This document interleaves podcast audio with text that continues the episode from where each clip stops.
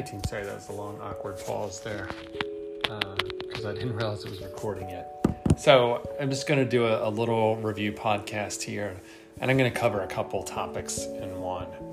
Um, and basically, what I've done is, as I went through your last REQ where I asked you what was money, and then I asked you that in class recently, and I kind of culled that down into some topics, and I just want to review those um, pretty quickly. But uh, before I review those, let me tell you what I'm not going to review in this podcast. Um, I'm not going to talk about needs assessments, which is something that came up a couple times. One of the reasons I'm not going to do that is because there's another podcast specifically on needs assessments. Um, also, there isn't a really detailed question on the exam about that. Um, similarly, I'm not going to talk about writing SMART goals and objectives because there's another podcast just on that. You will have to do that on the exam. Um, I'm not going to talk about uh, pricing philosophy, even though I really want to because I think it's interesting. Um, but there is, again, not a question on the exam about that. I think it's useful for you to know, um, but probably in depth more, um, better covered in a financial management course. I, I, will say broadly what I wanted you to take away from that is um, this idea that the way we price programs is part math and budgeting, uh, in part philosophy and what we want to do with the price. I'll leave it at that.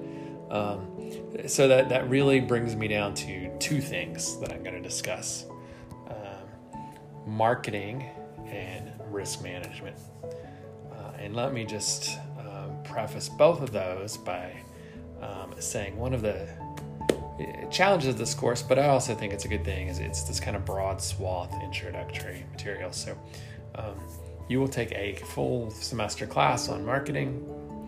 Um, you will take, well, you, you might take a class on law and risk management, depending on your major, um, but it's certainly worthy of a full class. Um, so what you're getting here is a, a touch of it. Um, so a broad broad overview. And so that's that's what I want to give you a broad overview. Let's start with marketing. So, um, the biggest thing, if I had to say, the biggest thing I wanted you to take away from the marketing piece, that's something you'll learn in your marketing class, but uh, I want to hammer it home to you now, uh, is this idea of segmenting and targeting. So let's take segmenting first. So segmenting is dividing up our potential consumers into identifiable categories. So I'm in my office right now. I'm surrounded by books. If we thought of these books as our potential customers, I could divide them into categories. I could divide them into fiction, nonfiction. I could divide them into paperback, hardback. I could divide them into category um, social issues, teaching materials, sport books. Okay, so you can think of there's lots of different ways I can divide them. Okay, so in that way, I've segmented my books in this case. Okay, my, those are our customers. I've segmented them into different categories. Okay, and you can divide or segment things in multiple different ways. Okay. Targeting is choosing who we're going to focus our marketing efforts on. Okay, what what segment, or more likely and more complicated, what combination of segments are we going to focus on? Oftentimes, I see two common errors. Okay, the first one is when people start segmenting. When they do their segmenting, they immediately start targeting. So they say segment one, kids ages six and under. Segment two, um, I don't know why I'm drawing a blank. boys. we'll just go with something simple.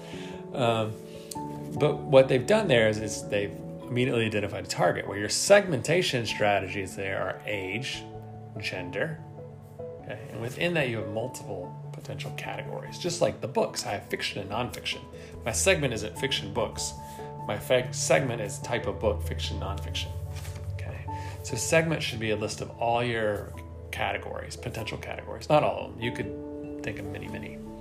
Then when we target, we identify which segments, or again, combinations of segments, um, to focus our marketing efforts on. In class, I gave you some criteria for what makes a good segment, what makes a good target. This is useful at this point to be aware that those types of criteria exist. Um, for our purposes right now, it's not like a list you need to memorize. Okay, do that in marketing class, I hope. Uh, but you don't need to memorize that now. But just be aware. We first divide into segments. Okay, we have certain criteria what makes a good segment. From there, we pull out our target market. So make sure you're not jumping to the target market. That's the most common thing I see. People skip the segmentation. Or sometimes see a target market that's not even in a segment. Okay, so segmentation, then targeting. Those are the marketing things I want you to know. Okay. The other thing that, that came up a couple times is risk management. So, um, broadly, we can talk about risk management in terms of identifying the risks, assessing the risks, and making a plan to manage those risks. It's a fairly simple, straightforward process. Okay. So we identify them. What are they? What are the risks? Okay. We can categorize those psychological, financial, physical. Then we want to assess them, and we assess them on um, two criteria the likelihood of it happening and the probability of it happening.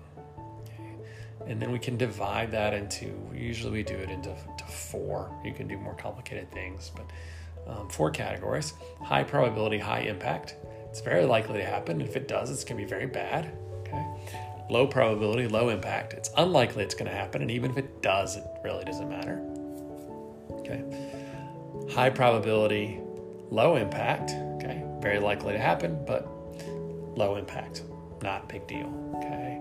And then low probability, high impact, not likely to happen, but if it does, it's very bad. Okay.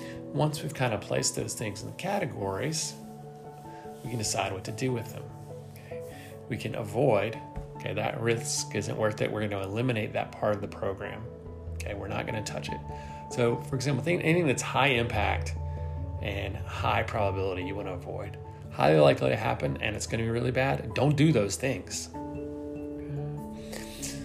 On the flip side, anything that's low impact, low probability, so unlikely to happen, not going to be bad even if it does, okay, we generally just retain those risks. We're not going to do anything about them. It's fine, it's not a big deal.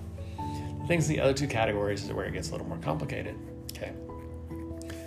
High probability, okay, low impact. Okay. Likely to happen, not going to be bad, but likely to happen, so maybe we could, should do something about it. Or low probability, high impact. Not likely to happen, but if it does, it's really bad. Okay. So we want to think about in those cases, usually reducing the risk. How do we manage it? How do we make it less of a risk?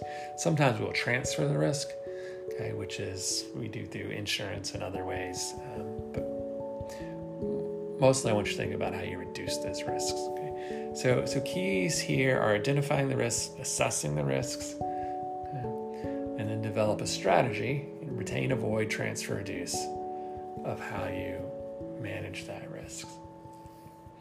Big thing you need to know for the exam is that I have given you the questions. Like literally, not figuratively.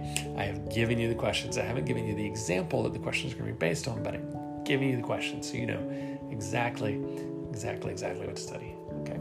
That's it. As always, if you have questions, please let me know. Good luck.